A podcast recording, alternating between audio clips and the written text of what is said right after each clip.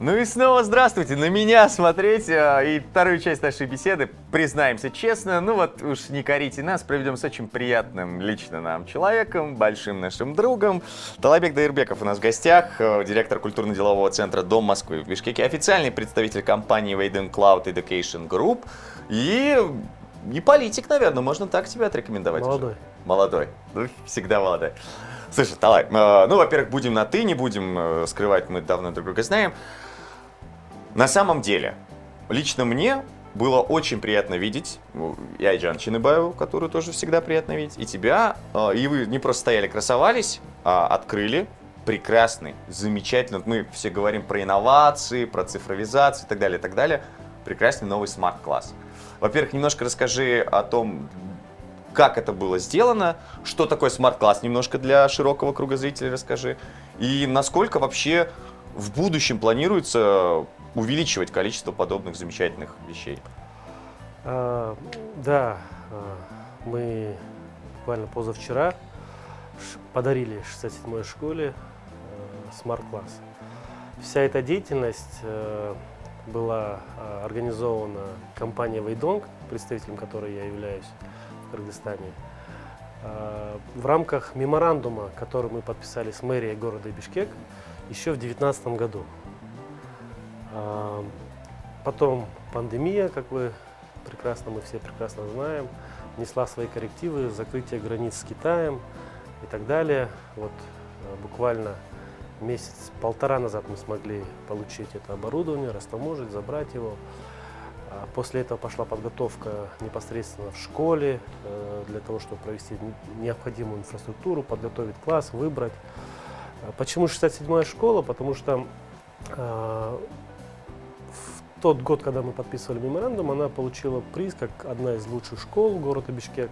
Мы обратились в мэрию и решили поощрить э, замечательную школу. На мой взгляд, 67-я э, школа вместе с ее директором э, Светланой Мусаевной э, является примером таких прилежных школ, красивых, э, опрятных, и где э, дети учатся хорошо. Да?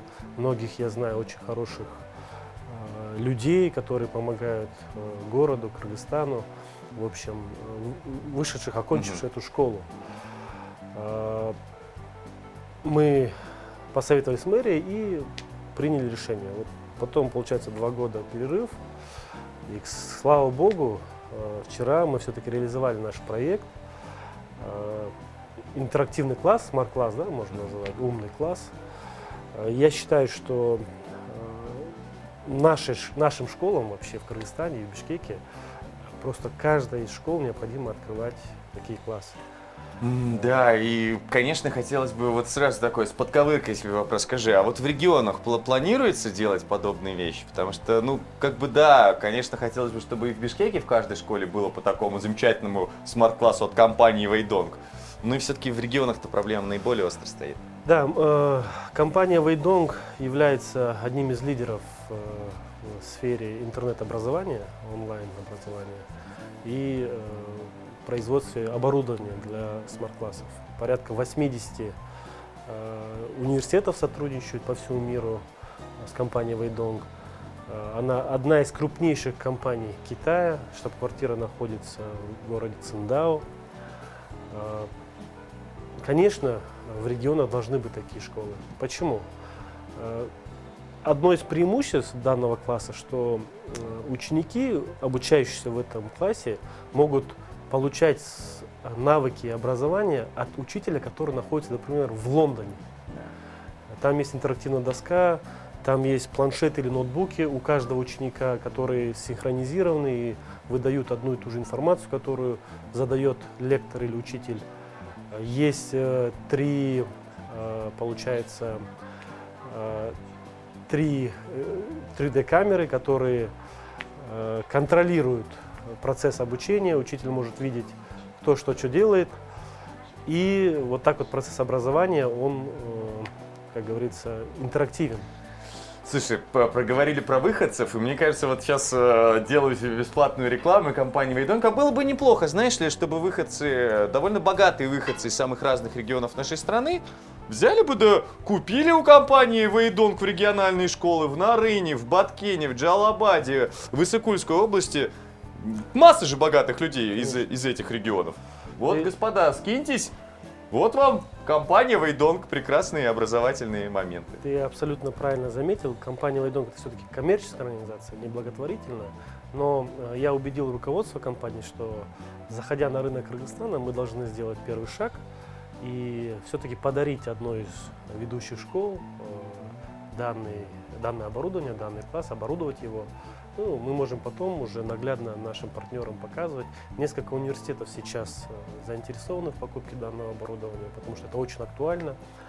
А, Мы подписали также меморандум с, компа- э, с Министерством образования, то есть мы всегда открыты, готовы. Да, если позволят продажи, бюджет, мы будем еще продолжать такие социальные э, проекты в рамках корпоративно-социальной ответственности компании. И я приложу все усилия, чтобы как можно больше э, школ и университетов в Кыргызстане обладали современнейшим оборудованием в э, сфере интернет-образования, онлайн-образования. Знаете, как человека последовательно, уверен, что так оно и будет. Слушай, ну вот э, вернулся господин Джапаров из Москвы. И ты тут по, по совместительству оказываешься директором Дома. Дома Москвы в нашей стране. Да. Вот скажи, а, на самом деле очень много было красивых слов и с той стороны, и из уст Владимира Путина, и из уст э, Садыра Джапарова.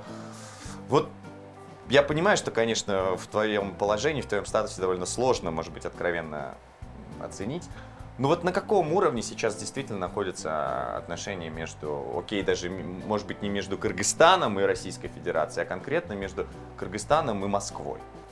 Но я думаю, визит, э, раз мы уже говорим о политике, так, такой глобальный, визит нашего президента, вновь избранного, показал, что в условиях э, пандемии, да, все-таки, э, вот таких слож- сложностей с границами, с там, карантином, до сих пор продолжающимся в некоторых странах, да, то, что э, Владимир Владимирович принял Садыра Нурбаджоевича, говорит о том, что Россия заинтересована в э, стабилизации, в первую очередь, э, ситуации в Кыргызстане после всем известных событий. Также готова продолжать, я думаю, дружеские, партнерские отношения с Кыргызстаном. А Мы, в свою очередь, и это не раз э, заявлял наш президент, он даже, вы знаете, перед визитом э, опубликовал статью о э, узах дружбы да, Кыргызстана и России. Я думаю, это все говорит о том, что у нас в будущем отличные перспективы по сотрудничеству. Мы нужны друг другу. Мы всегда говорим о том, что Россия для нас является стратегическим партнером. Э, Нам надо дружить. Давайте не будем забывать, что э, структуру нашего ВВП, да, э, что очень огромная часть э, бюджета формируется за счет э, наших мигрантов, которые работают и в Москве, и в России. Вот, поэтому я думаю, это просто нам жизненно необходимо. Это страте- стратегия нашей страны. э, И думаю, все будет хорошо. Если брать лично мое мнение, то, конечно же, я глубоко убежден, что э, Кыргызстан э, должен э, вести стратегические отношения, взаимоотношения с Россией. Это нам исторически дано. Хочу сказать, что даже мои предки были, стояли у, у истоков союзнических отношений. Один из моих предков отправлял первое посольство в Россию. Это было в 18 веке, поэтому я не могу идти против своих предков. Тут, тут, Да. тут, да, тут твою предвзятость даже, даже можно как-то оправдать твою предвзятость. Ну, все-таки давай теперь же конкретно. Чем занимается Дом Москвы в Бишкеке? Вот какова ваша функция? Да. наз- Название полное это культурно-деловой центр Дом Москвы в. Бишкеке. Э, Учредителем является структурное подразделение правительства Москвы в лице э, Международного центра, э, Московского центра международных связей. Это и есть структурное подразделение прямое. То есть можно сказать, что мы являемся прямыми представителями правительства Москвы. Такое мини-посольство. Да. Мы, как вы знаете, Москва это отдельный субъект Российской Федерации, э, порядка 20% ВВП. свое правительство, непосредственно наше руководство, это министр правительства Москвы, руководитель департамента внешнеэкономических связей. Мы осуществляем развитие культурно-деловых отношений между Бишкеком, между Москвой, Бишкеком и Москвой, между Кыргызстаном и Россией в целом. Что мы делаем? Мы помогаем, в первую очередь, работаем с отечественниками, помогаем нашим глубоко уважаемым ветеранам. Недавно мы в честь юбилея Победы э, порядка 17 тысяч, по-моему, раздали э, материальной помощи э, нашим ветеранам и труженикам тыла. Мы организовываем культурные мероприятия. Допустим, в 2019 году мы провели дни Москвы в Бишкеке. Также у нас есть проекты по строительству э, Дома Москвы, э, культурно-делового дома Москвы в Бишкеке. Э, мы предлагаем мэрии постоянно, муниципалитету города Бишкек, какие-то проекты в сфере ЖКХ улучшения, в сфере дорожно-транспортной ситуации и образования, просвещения точно так же. Вот. В общем и в целом наша непосредственно организация занимается тем, что э, помогает э, Бишкеку и Москве найти какие-то точки соприкосновения в культурных и в экономических э, отношениях. Слушай, всегда интересовал такой инсайдерский довольно вопрос. Воспользуюсь случаем и задам тебе его. Вот, не знаю, может быть, кто-то помнит, кто-то нет, но в 90-е был в Бишкеке такой замечательный мэр. Звали его Борис Силаев. А, потом, после там, миграции, он оказался тоже в структурах правительства Москвы. Скажи, вот это обстоятельство, этот факт, как-то помогает вообще в работе и в налаживании связи между двумя столицами? Да, э, наш бывший мэр Борис Лаев, э, он сейчас на пенсии, живет действительно э, в Москве, я с ним недавно встречался. Он работал как раз-таки в этом департаменте, внешнеэкономическом департаменте правительства Москвы. Как это влияет, я сейчас не могу сказать, точнее, сейчас это никак не влияет, но он приложил свои усилия для создания Дома Москвы в Бишкеке. Вот. В принципе, все. Слушай, знаешь, что ты действительно любишь родную, родной наш Биш, Бишулечку. Вот, честно, какие как бы кто ни относился к России, как бы кто ни относился к Москве, Москва – это один из красивейших и один из удобнейших городов, как минимум Европы, а может быть и всего мира.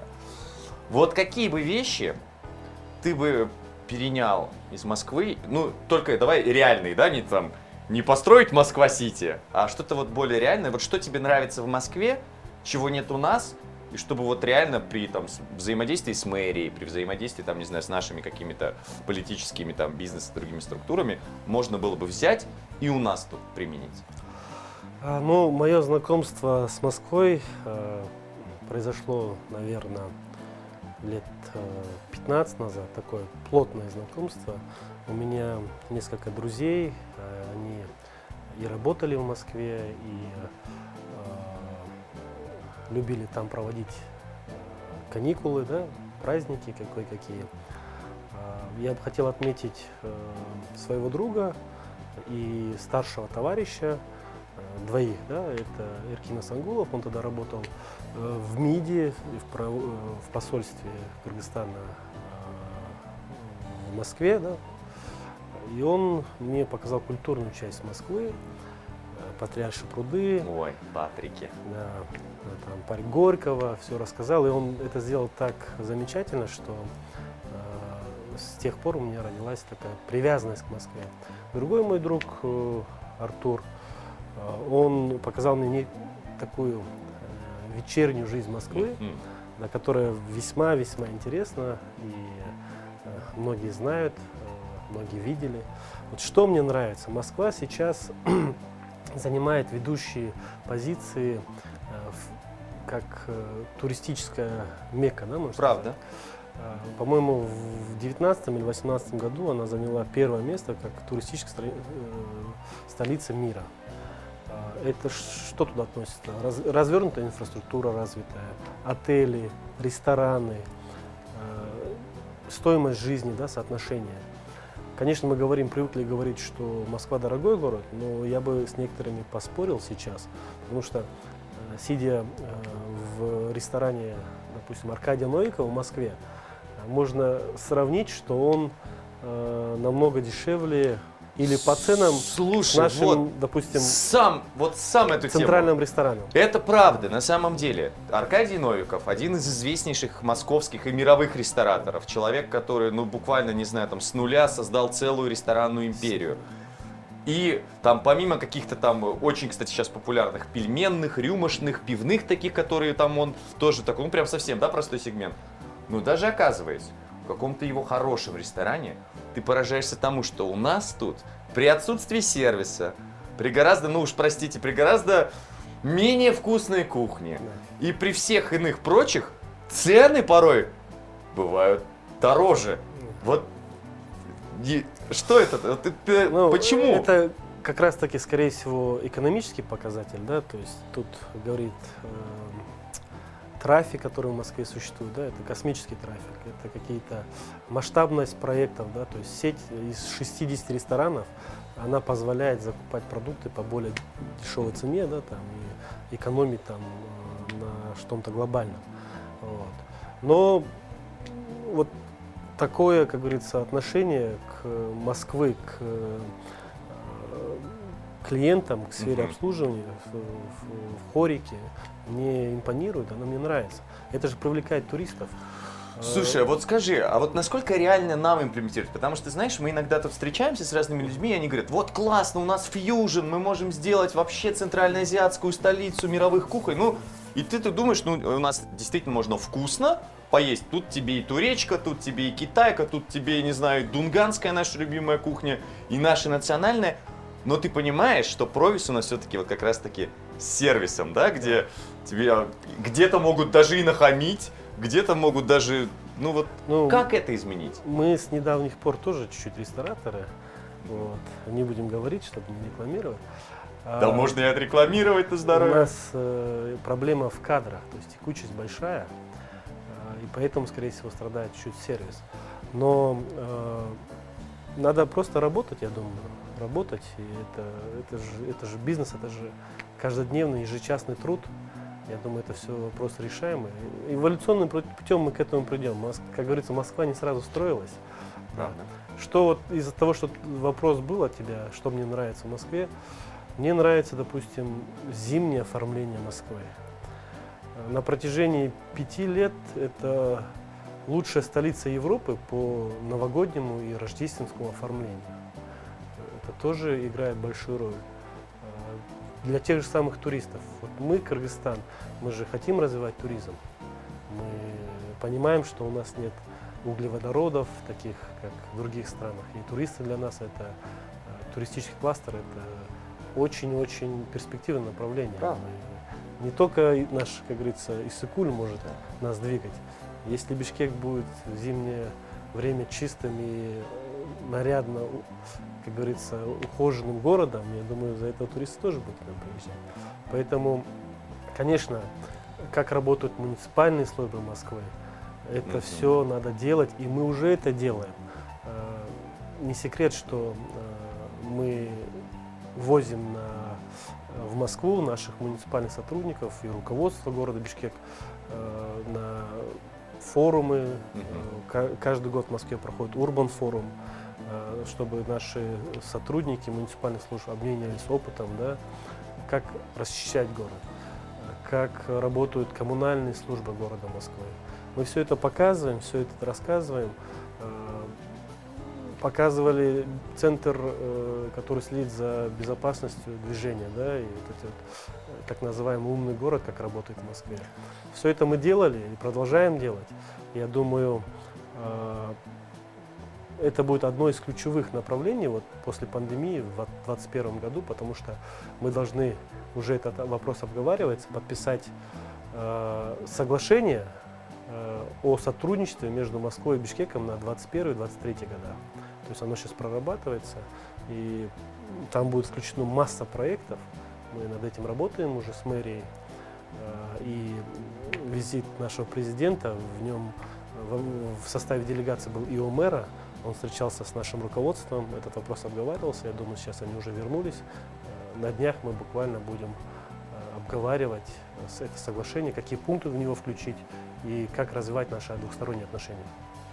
Тут режиссер нас просит прерваться на сюжет, обязательно прервемся, но прежде чем покажем сюжет, я даже подводочку вам про него прочитаю, хотелось бы пробросить, о чем мы будем э, с Толобеком говорить в следующем блоке, а будем говорить, наверное, вот ты упомянул парк Горького. И мне кажется, вот та трансформацию, которая, которую пережил этот легендарный парк, и ты за 15 лет э, плотного пребывания в Москве тоже, наверное, видел это чудо, вот об этом поговорим. А прямо сейчас, друзья, заговорили, раз уже про умный, безопасный, зеленый город, то вот об этом как раз-таки говорили, об умном, безопасном зеленом городе на пятом неочередном съезде Национальной демократической партии Кыргызстана обсуждали свое видение развития столицы бизнесмены, активисты, политики. Очень много интересных, кстати, лиц там было.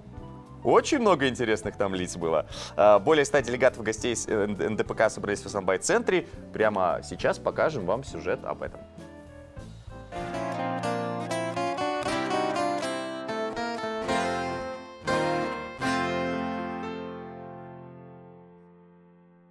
Асанбай – более современного культурного центра в Бишкеке сейчас и не представить. Здесь проводят выставки, концерты, теперь и партийные съезды, на которых обсуждают, какой должна быть комфортная жизнь в Бишкеке. Мы просто говорим, городу не нужно выделять денежные средства, городу нужно выделить просто площадку, смарт-площадку, где будут умные улицы, где будут умные пешеходные дорожки, где будет умное освещение.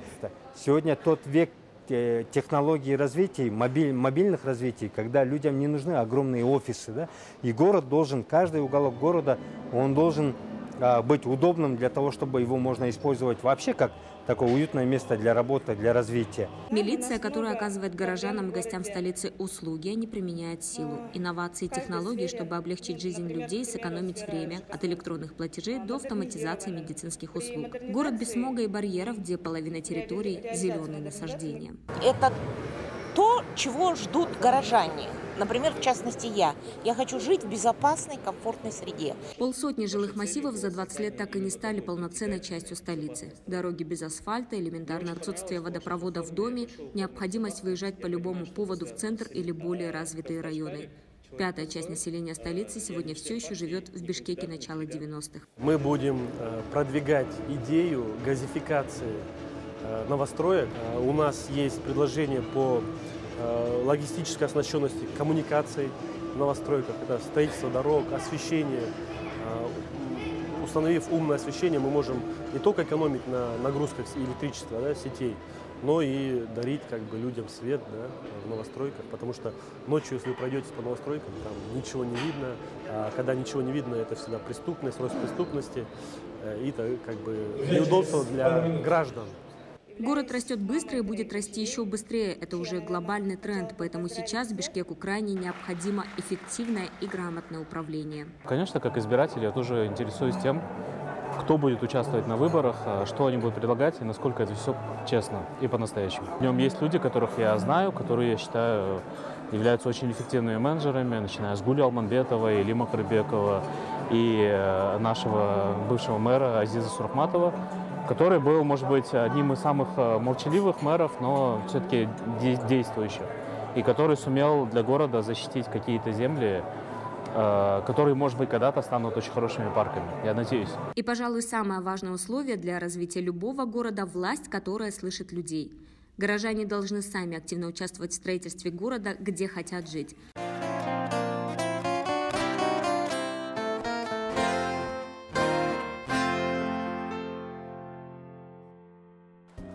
Поностальгировали сейчас э, с Толовеком Двербеком по поводу старого Бишкека. Ну, поговорим, кстати, поговорим мы о том, что мы увидели тут знакомое лицо на этом пятом съезде. Но давай все-таки, как и обещали, продолжим. Вот парк имени Горького. Да. Слушай, ну еще каких-то 15 лет назад, ну давай прямо скажем, это был, ну вот, обычный какой-то парчок, там вот эти ларьки какие-то там, алкаши какие-то там, слушай, тусовались. Ну, то есть, такой был постсоветский, разваленный, ничем не примечательный парк. Несколько лет Капков И это сейчас действительно одно из самых, мне кажется, красивейших мест вообще, ну, в Европе как минимум. То есть это реально стало такое очень хипстерское, очень прогрессивное, очень приятное место. Как думаешь, в чем секрет? Первый вопрос. И второй, а можно ли или он, и у нас тут? Ну, у нас же, слушай, парк Панфилова. Куча парков, которые вот тоже прям хочется, чтобы вот такие были. А, да, а, ты прав. Э, Парк Горького в Москве был, ну, наверное, время такое было, 90-е, потом начало 2000-х, да, с тяжелое время, парк забросили. Но потом э, правительство Москвы отнеслось к этому парку креативно. Они решили сделать, и они сделали это, центр притяжения молодежи вообще, э, там, я не знаю, всего населения города Москвы. Я сам люблю гулять по этому парку. Он ухоженный, он современный. Там есть объекты, арт-объекты, да, тот же самый гараж, да, где ты Да. ходишь, смотришь там на новое искусство. Там. Я, конечно, его не сильно понимаю, но это Ну приятно. там и три... слушай, там окей, новое искусство. Но там же теперь и в Третьяковочку приятно зайти. Есть, есть все правильно. Там есть э, площадки для пляжного волейбола в Москве. Играют молодежь, девушки красивые. Ну, это очень приятно, особенно если ты будешь там в мае. Ты можешь зайти, э, научиться там танцам, да, вдоль Москвы реки, там специально танцплощадка. Я ходил, смотрел, танцуют латинские танцы, танцуют современные танцы. Приятно. Ты можешь пойти с детьми погулять на аттракционах, покатать. Да? Очень приятное место, красиво посмотреть на этот пруд, где купаются ВДВшники, да, то есть по- во время праздника. Очень красивое место. Люди подошли. э, Ну, кстати, очень слушай, серьезно. заметил, что даже вот как-то красота места, и ВДВшников-то стало меньше Конечно, купаться. Конечно. Это же эстетика, они не хотят э, портить эстетику, видят. Когда там все заброшено, там нечего портить, а когда там все классно, красиво и чинно, почему бы ВДВшникам это все портить? То есть, понимаю, конечно, купаются отчаянные люди. Но Но их там а- меньше а-. ОМОН там сразу работает. э, Но их всегда стало же. реально Их меньше. да. У нас, э, у нас, я думаю, все парки надо э, улучшать. Парк Панфилова – это наша гордость вообще Правда. э, легендарная дивизия, которая стояла на защите Москвы, и враг не прошел. Мы просто обязаны этот парк вывести на новый уровень. Я думаю, если мы будет такая возможность, мы будем предлагать идеи э, по развитию парков. Э, Лично я, как представитель э, Дома Москвы, э, руководитель Дома Москвы, буду прилагать все усилия, чтобы этот парк как-то улучшить. Ну, начнем, наверное, с памятника. Уже долго ходят разговоры, что нужно, по-моему, он э, не в очень хорошем состоянии. Хорошо сейчас Панфилов открыли улицу после событий, и получается э, доступ к этому э, памятнику, он открылся с другой стороны уже, более красиво стало. Мы будем это делать обязательно. А, Много вопросов, буду тоже вычленять. А, Слушай, вот заговорили про то, что про рестораны.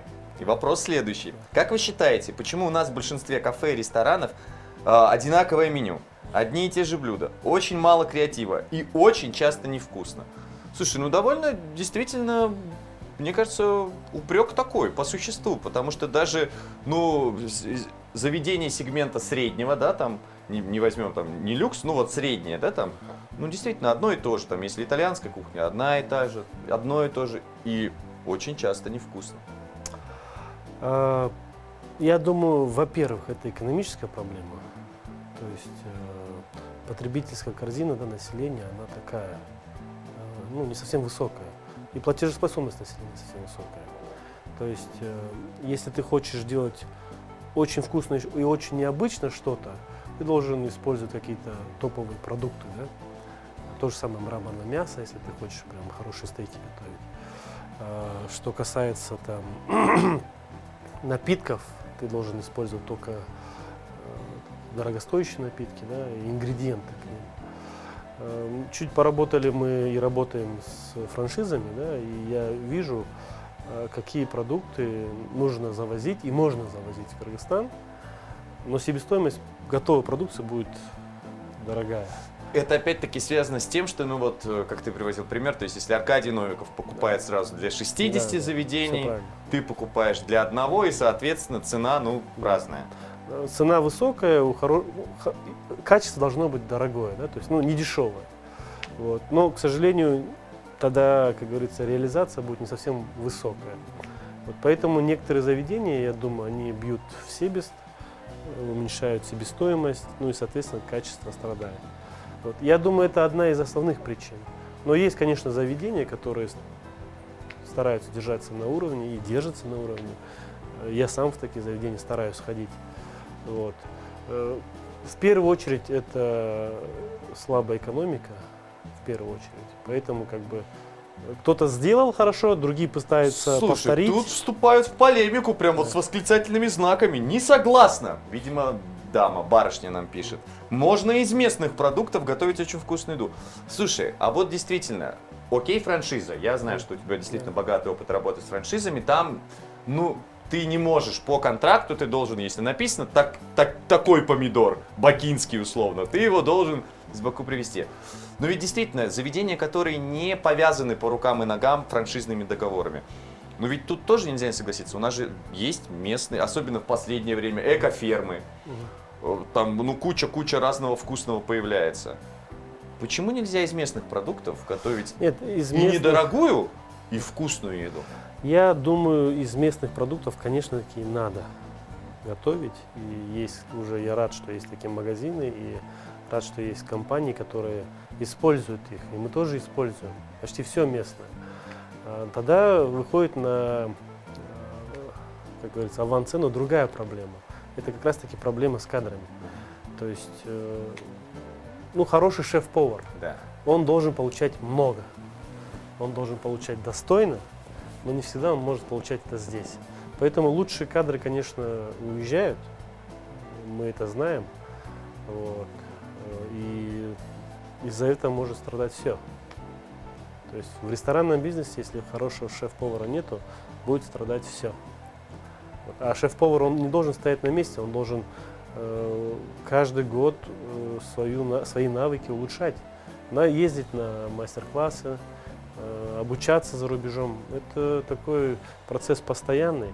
Есть такие у нас ребята, э, и вот э, мой зн- знакомый, хороший, который шеф-повар ресторана Фрунзе, есть ребята, но очень большая Слушай, часть... ну мне кажется, вот это ты ответил. Вот лично для меня ты ответил, да, кадры, потому что, ну, действительно понимаешь, что окей, ну, не умеющему человеку ты, ты даже Да. топовые продукты дай, ну и что он с ними сделает, если он, ну, у него нет понимания, как там, не знаю, там, сделать что-то действительно выдающееся.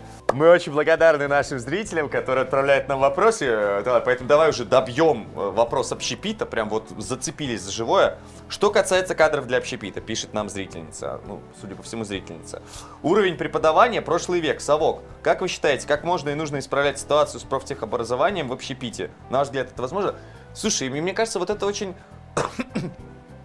важная на самом деле деталь, потому что, ну, э, все мы понимаем, что да, вот тот самый кулинарный техникум, про который, там, не знаю, еще в советские годы, да, шутили, но это действительно уже какой-то... Да, можно там научиться быстро лучок шинковать, но вот по нынешним вкусам ты уже вкусное блюдо не приготовишь. Хотя, может быть, я не прав, не хочу никого обижать, в том числе кулинарные техникумы. Я согласен, что э, у нас образование чуть отстает, есть такие пробелы, то есть это же, как говорится, на уровне государства э, такие системные пробелы. Вот нельзя винить, что там руководство техникум что не дорабатывает. Но э, я тоже учился здесь, я не учился за рубежом. Я не получал образование э, ни в Москве, ни в Бостоне, да, хотя хотел. Для таких примеров есть хороший голливудский фильм «Умница Уилл Хантинг». Ой, да.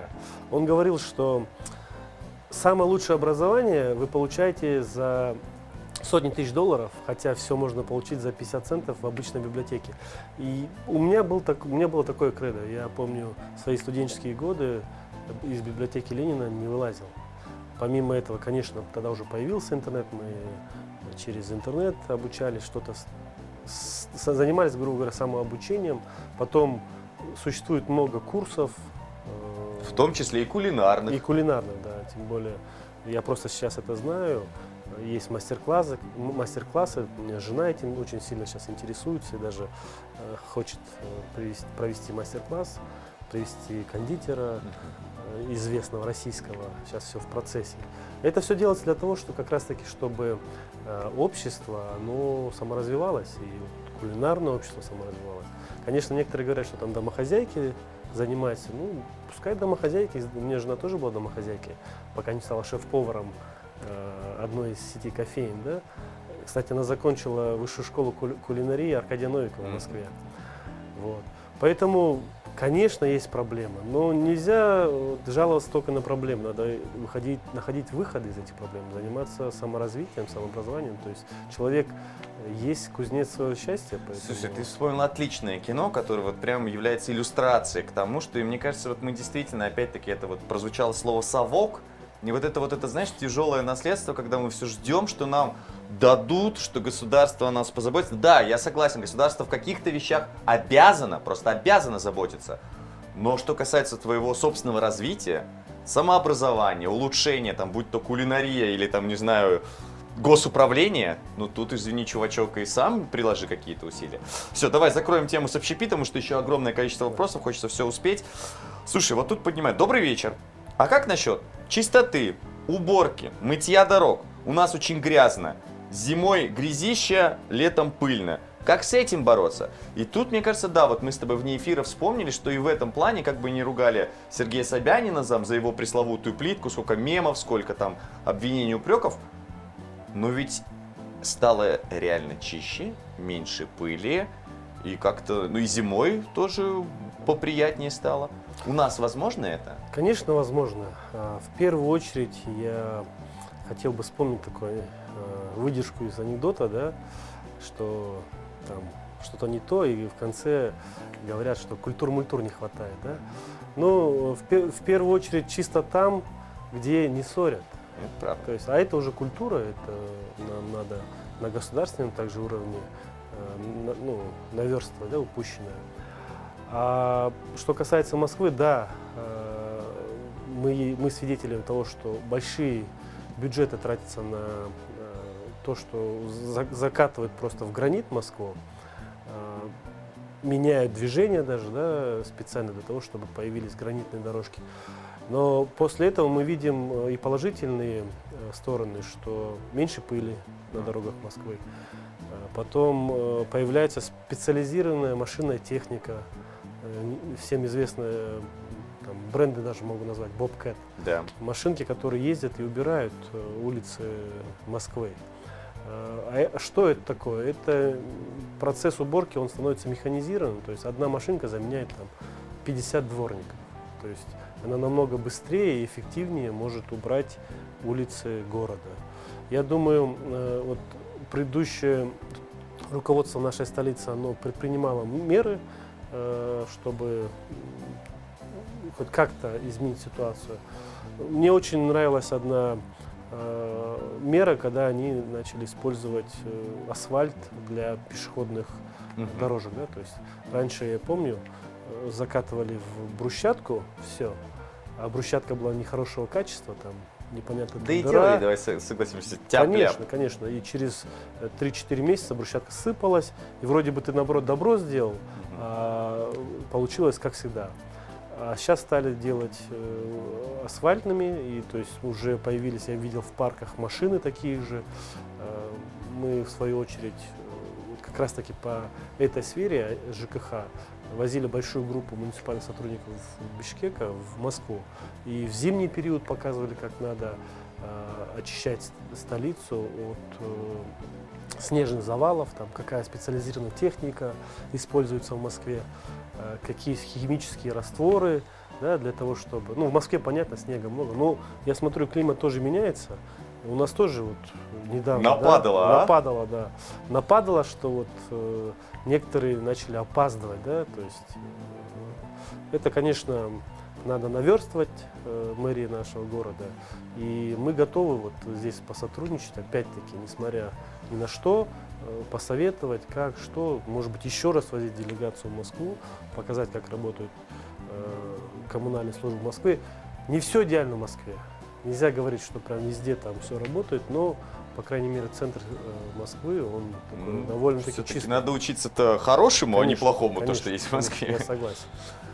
Ох, да, вот мы с тобой проговорили, остановлюсь, ни, ни про что себе, если не проговорю это. Вот искал культур, мультур. И вот городская культура, столичная культура.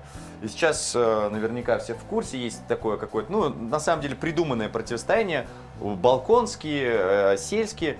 Слушай, ну ведь я вспоминаю, опять-таки, да, огромное количество знакомых, и люди, родители, друзей, которые там были, жили в регионах, они говорят, мы приезжали в Бишкек, во Фрунзе тогда еще, это был как на... То есть люди специально одевались, люди впитывали в себе, не, при- не приносили там, не знаю, да простят меня там, э, вот сельскую культуру в, в город, а наоборот, из города увозили э, из города увозили городскую культуру в село.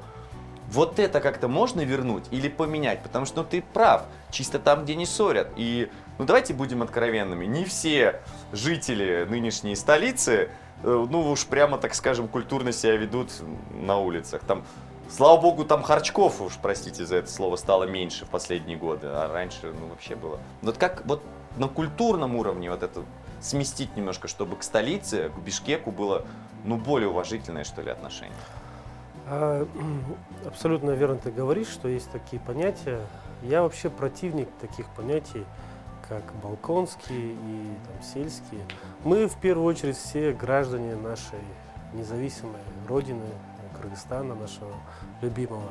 И мы должны все быть, э, гореть душой за развитие э, не только нашей страны, но и нашей столицы. Э, И каждый человек, он должен какую-то свою лепту э, привносить в развитие э, города, культуры. И это начинать надо с себя. У меня очень много друзей, которые действительно приехали в город наш там, только с университета, да, то есть с первого курса они здесь. Но они намного культурнее некоторых наших горожан. И я считаю, что вот каждый человек, он должен э, сам быть культурным, сам не мусорить, там, не плеваться на улицах, семечки не щелкать, не выкидывать, да, там покурил, бычок свой Да. положить в урну. Это же приятно. Да, это приятно, э, но это в первую очередь зависит от человека. Но, конечно же, государство должно уделять внимание больше культуре. Я думаю, один сом, вложенный в культуру, он даст потом намного больше, э, как говорится, на нашем языке выхлопа, да, и экономического нашей стране, чем, допустим, вложенный в строительство, ну, я не знаю, дома какого-нибудь чиновника, да, или еще Ос-. Особенно дома чиновников. Тем более в советское время мы выросли на наших метрах, да, Булат Минджелкиеве, Бибисе Ребишналиевой. Конечно, мы ее не застали, но мы Чолпанбека Базарбаева видели, э, как он выступал. То есть я думаю, каждый горожанин должен и своих детей, и своих близких приобщать к культуре, высокой культуре, э, заставлять детей читать книжки, не только в телефонах, конечно. Такая большая сейчас проблема. У меня дети есть, я тоже вижу, как они э, не, вы- не вылазят просто из гаджетов.